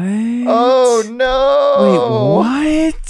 So Warner Brothers did did confirm that she doesn't gain anything from this, right? No, she'll get royalties. She's not involved in the development, but it's still her IP. she doesn't get royalties either. I don't think. I don't think that's been confirmed or clarified anyway, and it's also not how this sort of business deal would work, right? First, I still think Hogwarts Dunno. Legacy looks fucking cool. I think I might, if it's a good game, I might play it. But holy shit. holy shit. But this is the same thing as like, do you play Shadow Complex? It looks good, but if Orson Scott Card hates the gays or some shit. You know? but I don't know if it's gonna feel good in your your heart playing it. So yeah, it's the separating the creator thing again, isn't it? it's like, it, or, or or even the developers. I'm pretty sure we have all played games where some of the developers on the team are Mhm. assholes. hmm There's a lot of dudes, and not all dudes are good. I'm a dude hater here, and I'm just gonna say. So you never know. You never know. yeah. Look, look at Yeah. Liam. Liam. Liam. Yeah. Liam and George just went into default. It, it because it's so hard because I like it is wrong. It J.K. Rowling is obviously a trash garbage. Yeah, that's that's a trash thing to do. to hate something so much that you write a book about it. I know some people who personally are working on that game, and like the backlash of like imagine announcing a game you've been working on for three years or four years or whatever, and then all of a sudden the like vitrolic hate directed at you, even though it's nothing to do with you. It's not directed at the developers. It's directed at the. Yeah, it is. Yeah, it is. Yes, it was. Yes, it was. Yes, it was. It categorically was. It's like, how could you work on something like this, etc., etc. Like, blah blah blah. We're not going to buy your game. You support J.K. Rowling, etc., etc. Yeah. It's like the internet is such a strange place sometimes in that you can be fighting for a very just cause, but in the way you do it is to be vitrolic and nasty and horrible. It is Mhm. so strange how like one wrong, one right or one wrong cancels each other out somehow. It's so odd. And it is right. If J.K. Rowling is profiting from this and is involved, then by She is. I googled it while we were talking about it. she's not involved in the creation of the game though at But all. she's right? getting her royalties. But she gets royalties from Harry Potter books right now. But what are you going to do? Go into bookstores and slap kids in the face who are buying a Harry Potter book? Oh, that's an exaggeration. But it's not. It's like, how do you, like, I don't know. I don't know how to approach this kind of thing because there are a lot of shitheads worldwide who make stuff. Yes, Like, a lot. David Cage is another example of a shit human, right? That Yes. obviously people buy his games, but we don't talk about people who buy Detroit and are like, hey, I feel like supporting somebody and being in, it's like buying Ender's Game and being like, well, Olsen Card, whatever his name is, he's a massive homophobe, right? It's so tough to navigate these waters I, I now. And it's wrong, but also, can I blame a teenager for enjoying Harry Potter? I don't know. Listen, if if I just got out of college and I got a job to make Hogwarts Legacy, I'm gonna take the fucking job. I'm gonna take. I don't care about J.K. Rowling. It'll look good on your resume. I'm gonna take the fucking job, and I would hope that people like the game, regardless of who created the Mm. IP. This isn't about the developers. It's about J.K. Rowling. But it, it it only impacts the developer. But you're hurting the developers if you don't buy the game because of J.K. Rowling getting royalties. It all connects. You can't just say, "Oh, I hate J.K. Rowling. I'm not going to buy the game," and it doesn't hurt the. Of course, it hurts the developers. It absolutely does. Well, the other thing about Harry Potter is that it still has such a big brand appeal among the normies that we all know it's going to sell gazillions oh, anyway. Oh yeah, it is. It is. But what is kind of frustrating, and not frustrating because I I can see it. There are two sides where people are gonna uh, say don't buy it because it puts J.K. Rowling right. Then you're actively doing something which is like, well, there are people whose mm, livelihoods depend on this being successful and have worked hard on it. And the other is if the game does bad and reviews bad, then those same people are going to be like, well, Yeah. they deserved it Yeah. because it's J.K. Rowling. And it's like, in no instance do people think about the people who are actually making the game, right? Warner Brothers, they're the guys who tasked the studio with making the game, right? The, the studio is Avalanche. Warner Brothers are their parent company, like Microsoft. They're the ones who are like, here, this is what you're going to do. We own Harry Potter. You're going to make Harry Potter game. And this was four years ago, right? Because the game leaked, what, two years ago? Before J.K. Rowling's fucking dive off the deep end into fucking madness. Oh, she was sliding there two years ago. She was sliding, but not as prominent until, you know, one year ago or whatever it was when she made the tweet, right? And then she just doubled down since then. And like, how can you forecast that kind of thing uh, when you're a dev making a game for four years? Like, I, it's it's. I feel like it's like a multi-billionaire woman who has obviously ruined what she her her reputation and her image and has tainted a brand that people really enjoyed and she's ruined it for everybody and now other people are suffering when she is never going to suffer if the, if the game doesn't come out and makes no money she's still a billionaire That's kind of why I think the blame should be solely on her. Like, if anything, she is ruining the developers' good moments. but it but the, but the ramifications it's the same as before when we talked about like Naughty Dog and the leaks like the ramifications only affect the small devs who are making it or any in any situation like this right like it's only ever the ramification. Don't buy her transphobic book, Yeah, don't buy her book. Yeah, Don't buy her book. actual book. but Hogwarts Legacy, you know, the game good. You're like, May- maybe right. buy it alongside a donation to Yeah, uh, or even- your yeah. your your cause of choice. D- don't don't don't be the friend that goes over your friend's house or girlfriend's house or whatever, sees that they have a whole stack of of Harry Potter books and say, "Oh, she's a transphobic, d- d- whatever." You know why you have those books? Don't be that guy. Don't be that guy. It's like they bought it in when they were children. You know, like they they they, they you can still be attached to that IP and separate yourself from the from the author. It's yeah, and don't support J.K. Rowling like actively. It's directly. fucking Yeah. So, s- speaking of trying to buy things that you can't, uh, Sony this was the next. evidently This was the next plot twist in the story. Oh. such a f- weird week. Sony evidently didn't give great instructions to their retail partners for how to handle the pre orders of the PlayStation 5. Uh, immediately after the showcase ended on Wednesday, GameStop, Walmart, Amazon, etc., began taking pre orders for a limited quantity that sold out within minutes. Uh, there was someone on, on The Verge who noticed that the link they were using to purchase it was only working for three minutes some websites had their DDoS protection kick in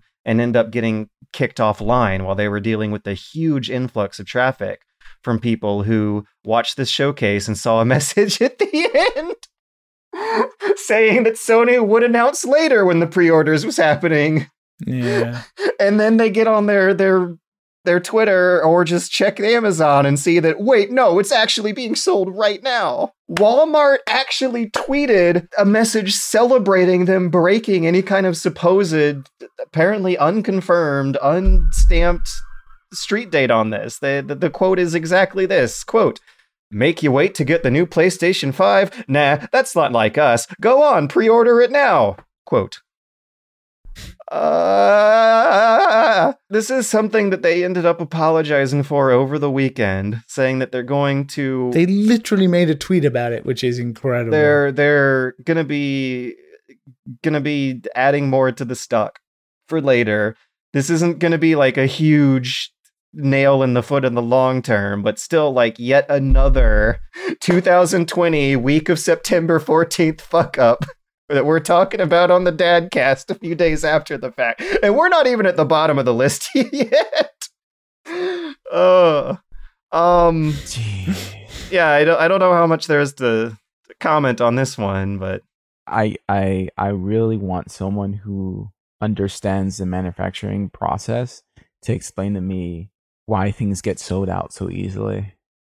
So that's another thing I wanted to ask you guys. I don't know about your Twitters, but mine seemed that every man and his dog and woman with her cat was trying to order a PS5. And Yeah. now, in real time, as we are talking at this instant, because these stories will come out tomorrow, it seems like the Xbox pre orders that have just gone live are also in the same shit show of affairs where nobody can pre order them. Where in this pandemic filled world are people getting five hundred dollars to fucking buy a new gen console on day one that so much that pre-orders have filled out? Are are going nuts, right? Like is either they're making too little or people are just rich. I think it's our bubble. I think I I I don't know because if they're selling out though, that must assume normies are normies, Normies are definitely muggles. Yeah, yeah. but probably at, at a smaller quantity than our bubble are.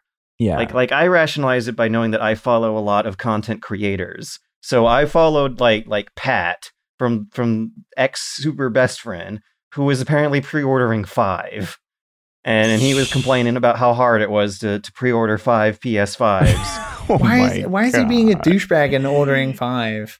for work stuff because it's his job. That's the thing. The people we're following it are pre-ordering it for their job. I don't. I think you're no. I think like the the pre-order numbers must be quite large, so that I mean, It's like um uh, the, the the the Nvidia did the same bullshit with the the 3080. That shit came out, and the shit was there, there was paper releases everywhere. They were sold out so quickly. Like, what are you doing? Bots, bots are doing it. You run a script, a little command window comes up, and it automatically checks out 12 3080s for you in the click of a button. How can we not stop this already? It's a real problem. And uh, PC Mag actually got an exclusive interview with one of the creators of those bots. There's a quote on the bottom here that pisses me off so, so much. Uh, they interviewed the creators of a bot called Bounce Alerts that some resellers were using to pick up 380s and sell them on the secondary market. Uh, PC Gamer was asking them, oh, but what about individual end consumers who are like fans and, and want to buy it at its regular price and not from a reseller for thousands of dollars? They say, when given the chance, I'm sure most people would purchase more than 10 plus units if they have the capital and look to make upwards of $25,000 in one single day from the secondary market. We hope they're able to get in on that on the next release. This guy is refusing to believe that normal people, nor- normal people who have $500 to throw around on luxurious video game stuff, are going to be able to buy this at a have a fair chance at buying it for themselves. Insane. Uh, so that folds into yet another weird can of worms from this past week, which is the next gen game price hike.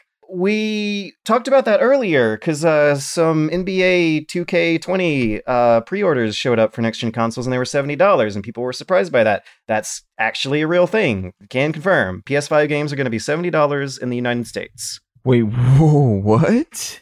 Yeah, but if that sounds high to you, be glad you don't live anywhere else because they're going to be 80 euros in Europe and 100 to 130 in uh, Australian fund money, 100 and 140 in Kiwi bucks in New Zealand, which really pissed off a lot of people I've been following on my timeline. Like like to the point where they know they can no longer afford to buy new release games. Like that just can't be a part of their lifestyle anymore. They were always expensive in those countries, weren't they?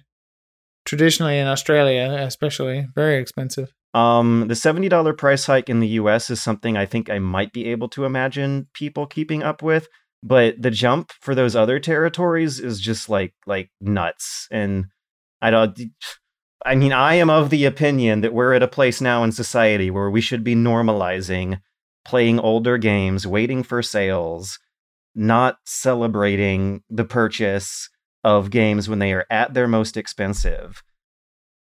Cause uh what you get for that is is really decreasing as time goes on. And Is it though? I would disagree with that.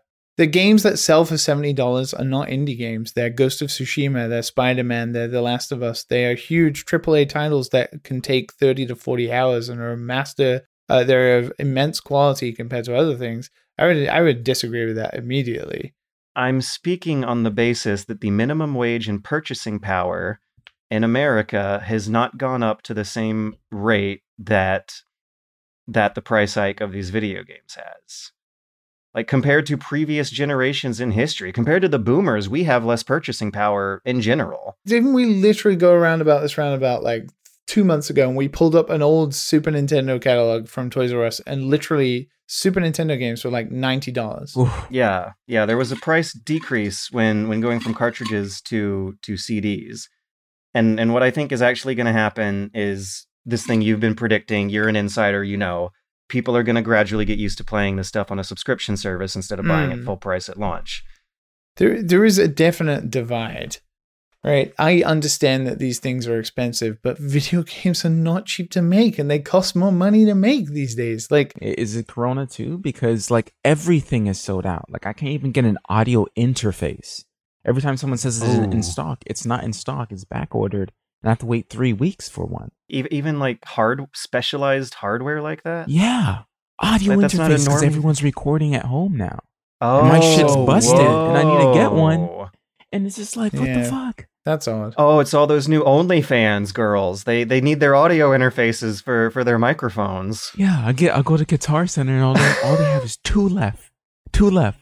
One eh, M Audio, if you guys ever heard of it, that barely fucking works. So I'm returning that bullshit, and then the the the fucking Apollo one that's nine hundred dollars, which I don't I don't make nine hundred dollars worth of this voice for me to be paying no nine hundred dollars for some audio interface. Let me tell you.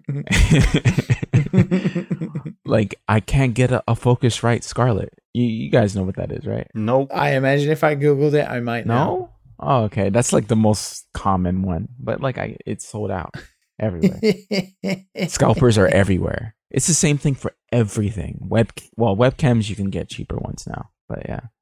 But is it is it like Corona? Like, are people not working the warehouses? Like, what does you guys know? Like, is that what's affecting video like video games too? Well, it's also production. There's less people going to the factories to make this stuff too right now. is that adding the ten dollars? No, I think this is just the time. I think for you know, it's the time with a new generation you can announce this thing. You can't.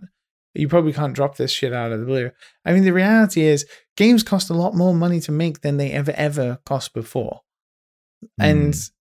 I understand that these games are expensive, but when there is a headline like games will cost $70, that's just not fucking true. Like Ghost of Tsushima will cost $70, but buying Slay the Spire is going to cost you $15, right? We live in a space where game announcements like Final Fantasy 16 will sit aside a game announcement of Untitled Goose Game. And Final Fantasy 16 will cost $70, but in like Untitled Goose Game will cost you $20 like it is so generalized that this like and it gets negative press about these things but those games are that price because they cost infinitely more money to make There's some interesting discrepancies going on between some launch title PS5 games. I looked at Hmm. Japanese Amazon, I looked at Australian and New Zealand EB games, and Demon Souls is being sold at a premium. It's 140 in New Zealand, 130 in Australia. that's rough Spider-Man Miles Morales though is 50 bucks. 30 bucks cheaper. It's $100 in Australia and 110 in New Zealand. In the US though, they're all the same price. So why is it that in other territories, new releases that are even coming out from AAA studios are priced differently from one another? I- Is I mean, we- demand? i don't know. We've talked about japan before right? In japan they they vary. They can be 6000 yen they can up to 8000 yen. I don't know. I've never known the reason why. I don't know why but you could buy resident evil 2 for fucking 7000 yen but pokemon will cost you 9000 yen or something stupid. I don't know why these things i don't know whether it is the demand or the the shipping or they cost more money to import those things i've no idea no Yeah. idea Like like at a 85 glance, I would imagine I, I would imagine it's demand that the Mhm. Demon's Souls, like the killer app, the exclusive to PlayStation 5, would be something people would be willing to pay more for over Miles Morales. But I don't think it's ever really been confirmed. Hmm. Isn't the Miles Morales game as well a bit shorter? It's not like a full it's, release it's title. not a it's a little bit bigger than an expansion and that's why it's 50 bucks that's what it says The game prices are not as standardized as they used to be. Like you walked into GameSpot, a GameSpot, GameStop, or like Game in the UK. You walked in, and every game was the same price. Like it was that fifty nine to sixty nine dollar range, and the second hand games were like when things varied a little bit. But in terms of if it was new on the day, if it was Spelunky or if it was FIFA, like they cost the same, right? And now there is like this thing where you can release expansions for video games that are like 20 to 30 hour expansions, but they're expansions, so they they by that tag alone get priced at $30, right? Instead of $60. Um and indie games, you know, even huge indie games like Hades, Hades twenty dollars, right? yeah, Back in the day, Hades would cost sixty dollars for sure. yeah. Um, so there's no standardized. I think they can be even AAA can be a bit more flexible with pricing as well. I think, as Matt has mentioned, Miles Morales is is kind of known that it's not a full title. It's like a expansion, but a bit more. So it is a standalone title, but it's not Spider Man out in size. yeah. So it maybe it just doesn't justify that price. Um, but in other certain territories, maybe you have to cover all of the other stuff about that. So I'm not entirely sure, but definitely prices are not as standardized as they once were. So it's a lot easier to be a bit more flexible in pricing in certain regions. Japan just goes up and down, whatever the hell it decides what bed side of the bed it's woken up in the morning. I remember what a big deal it was that Serious Sam was like a really, really good budget game. Like budget games have existed for a while. Not in the console market, they haven't though. Uh, Yeah. And this is what we're talking about, right? We're talking about the you know PCs. PCs is its own PCs, thing. yeah. You go on Steam and you. When was the last time anybody bought a full sixty dollar game on Steam? Mostly at Like- launch. Yeah. That's pretty much it. If you get it at they launch, they go down in price Yeah, so fast. so if if there was ever a time to normalize the habit of waiting a few months for them to go down in price, That's now. this gen. This gen is it. But that's that, but that's if you uh, Yeah. that's if you have a PC, right? Because Yeah. developers uh, or publishers better we should use publishers in these words. Publishers know that to sell games on steam it is to discount them very quickly and you'll drive numbers crazy good um, because that's how the steam algorithm works nicely. Um, so but on the console you can't get away with it. There is a, a, a certain value proposition that you get with a console and there's like a, a perceived normie quality to it right where like oh i'm going to buy uncharted 2 and it's going to cost me $60 and i will have this new expensive masterpiece of a game compared to if you bought a digital indie title from steam Yeah. Eh, It's now easier than ever to build a PC. Build a PC, guys.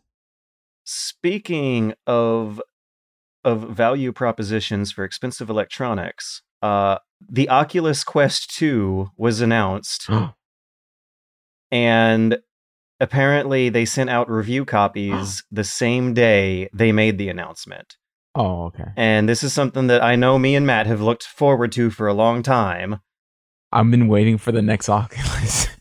Oh my god, I guess But Quest Two is uh, that's like the the normie version, right? That's not like ours Ars Technica has some bad news for for you. Uh, I don't know how the hell this happened. How the hell do you announce a product the same day that reviews?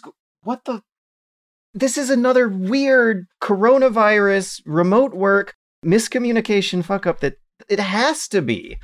Okay, they got a very, very negative review from Ars Technica when the software library to get this thing wasn't even fully implemented at this point. But the thing that really, really pissed the reviewer off is that you are not only required to make a Facebook account, but you also have to make it a real ID. Like it has to be your real name with your real identity and your real phone number.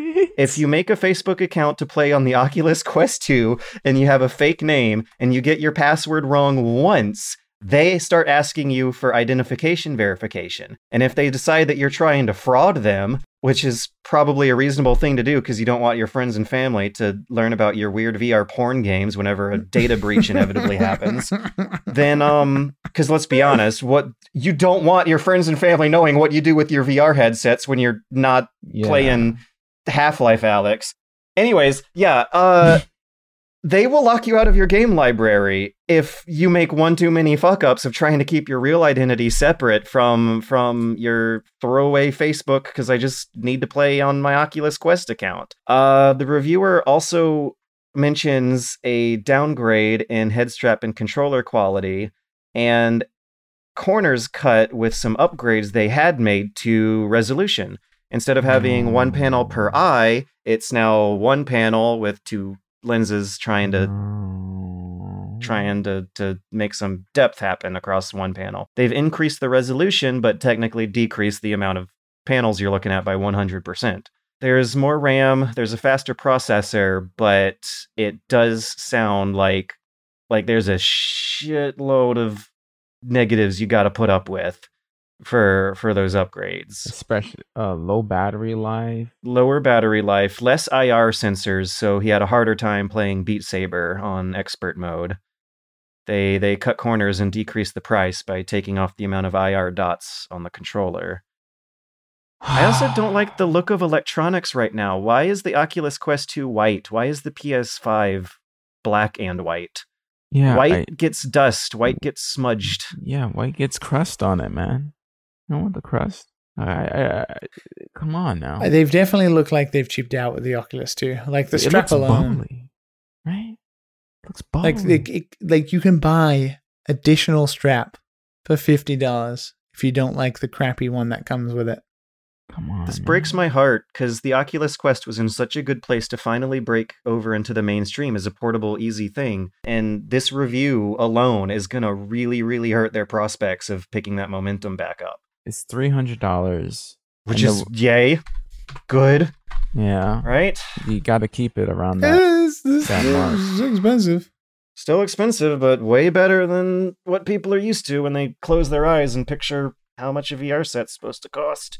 I was hoping that uh, the Quest Two was going to be like the the better Quest, and you'll have that link so you can play PC games too. It still supports the link. It yeah. still still supposed to supports link, link, yeah. but this Yeah. is not.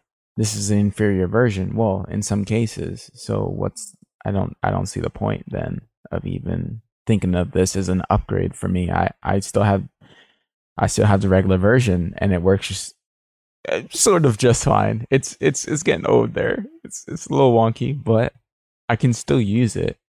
I'm not gonna buy the Quest 2. That's not gonna make me upgrade. That sucks. I was hoping something interesting was gonna happen with this one, but it seems like they just they're just popping out some poop, basically. I, I'll watch the the Tested review. That's usually where I go to to watch my VR stuff and see what I he think says. the Facebook thing, I think that's a deal breaker for me. The Facebook thing is kind of bad, and and I'm usually don't care about that type of stuff, but that's that's just that's just weird to me. It makes me uncomfortable. if there is any chance that my play history could could get like a log of that could get hacked and uploaded, I do not want I do not want anyone who knows me in real life to know know about, you know, my preferences in VR porn. Fuck fuck fuck fuck that.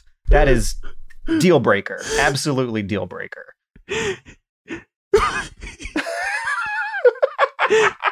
Liam just leaves and comes back. Was that too much? I have no idea what you were saying or anything. My audio on my Oh, headphones cut out, and I was like, I'm just gonna disappear. uh, let's uh, let's do one question. We got time for just one this week because that was a shitload of news. There's a lot of news. if you wanna if you wanna get in touch with us, uh, send us an email at dadandsonspodcast at gmail.com, which you'll see in the description below, or post it in our Patreon questions channel on the Patreon questions Discord. Uh, for this week, we're gonna take Kobe from Discord. Um, Kobe asks. Do you have any friends that don't follow news about the game industry but are aware of crunch culture and sexism in said industry? If so, how did they find out about it and what are their general thoughts? That is a very interesting question, and the answer is no. Actually, I don't think I've ever come across anybody personally who I know who eh, has zero interest in games, but somehow read about or found out about some of the problematic stuff inside of the industry. I know that, of course, my you know some of my family members and my partner know about crunch specifically because it happened to me. But that is that cheating? Like me telling them directly? Yeah, yeah, I, I think like like I'm I'm picturing like what sort of normies. Yeah, if they follow you, then that might count as following the game industry. Yeah. Yeah. Yeah. Um, but I don't know. Yeah, I, I haven't had that specifically, like sexism. I would love to hear general thoughts of that if I ever found someone. I usually hear the whole or or get the vibe even of like when you talk about video games, it's automatically put into oh, you're a kid, you're a child. Video games are for children, you know? And that's like the stigma with it. That's usually what I get. Like, oh, you, you play video games. Ah, that's amusing. Like that. There's no like, oh, cool. Like, yeah, yeah, yeah. That's that's that's the only weird thing I get that people who are who are not into it. But My stepmom found out about both crunch culture and sexism from Netflix documentary uh High Score. High wow, score, that really. documentary actually covered that. It mentions it and then interviews a lot of like minorities who care about it. It doesn't deeply get into it, but that did send her down a Google hole that ended up with her finding out about it. Really? Was this this was your mum? Stepmom. Oh, stepmom. So your stepmom knows about my boss. That's weird. It is weird, come to think of it. Yeah. Yeah. But yeah, like mainstream news coverage, I think, is where that line would have been crossed for people who don't follow it more closely than that. Because I've, I feel like I've seen this, uh, these stories break on uh, cable TV networks like MSNBC and CNN, but it was the Netflix documentary High Score that got, got, got, got my social circle finding out about this stuff. I, it seems like not everyone liked it. I'm looking at the the comments here on the YouTube trailer, and it's a bit big, bit mixed. I've seen people saying that it wasn't critical enough about crunch and sexism in the industry. Is uh, Yeah. one criticism I've seen of it. it's it. pretty fucking bad. But I wonder if those YouTube comments are critical of it for interviewing minorities who who find video games as a place of of safety and escape from from their their minority woes. I uh, I wonder if the opinions shared on those YouTube comments are the polar fucking opposite of what my stepmom got out of it. yeah, yeah. Everyone views with their own filter, right? That ain't ain't that the truth. You are just a bag of your experiences if you do not open up your mind a little bit, you know? Not to get all deep and shit. But, uh, Well, Whoa. Yeah. Right now, when we're about to get all deep and shit, it's time for us to jump out yeah, of, yeah, of yeah. the yeah. deep end and uh and smooth our brains a bit once again. I need to like recover. Uh, what a crazy week, right? I can't I actually can't believe we did all that in two hours. I, I, I was hoping we could. I can't believe we actually made it through all those topics in two Yeah, hours. Holy yeah. crap. That was intense. we didn't even talk about it in the video. We did actually. Oh, Yeah, it got We- we squeezed did- in there in a few touch- minutes. Yeah, we touched uh, on it. Yeah. yeah. Mm-hmm. Mm-hmm. mm-hmm. that's Basically good. Just I'm glad you guys were covering those aspects that I don't know about. smooth, sexy segues are are what you come here for the Dad and Sons podcast to listen to. Your uh, number ninety nine source in video game news, opinions, and uh and and and impressions and reviews. I guess. Come to think of it too. The number one podcast of sunburnt hosts. Number one in like Saudi Arabia, right? Thank you guys. Thank you guys for I'm a big for, for getting there. through getting through all those topics. Thank you for listening. Thank you for supporting the now show. go go pre-order your PS5s and your Xboxes after we gave you all don't that you dare. advice. Okay, get a, get The- a PC, guys. Get a PC. Normalize Get frugality. yourself an AMD. Uh, the, the, the, the, the, the Nvidia stuffs are cheaper now. You know what I'm saying? Get yourself a nice little 1060 or something like that. Those little eight gigs of RAM. Mm-hmm. And a little SD. I saw a video of a tech reviewer holding a 380 in his hands and looking at the camera and being like, "Do you really need this over food and water, guys?"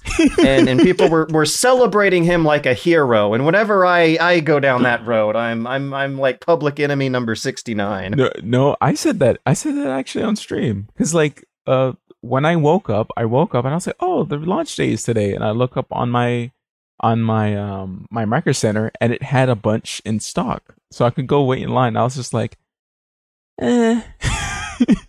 Did- I woke up, I was when like, you said I that, have like- a decent graphics card already. Even though this would help with video editing, I was just like, I render fast already. you know, like I can wait. Like it's not that they- serious. I'll let someone else that needs an upgrade get. Like it doesn't matter. How how did they react? No, people are fine. People are oh, fine. Oh, yeah? yeah, yeah. yeah. Well, the thing is, the okay. thing. I, well, I mean, I have a certain type of crowd, but the thing is, like, it, it's it's like, it, it, you don't need to spend if you have something decent already. You don't need to spend that much, and in, in even if you don't have something decent, you don't. You still don't need to spend that much, unless you have the money. If you have the money, that's different. We here on the Dad and Sons podcast are the harbingers of the winds of change.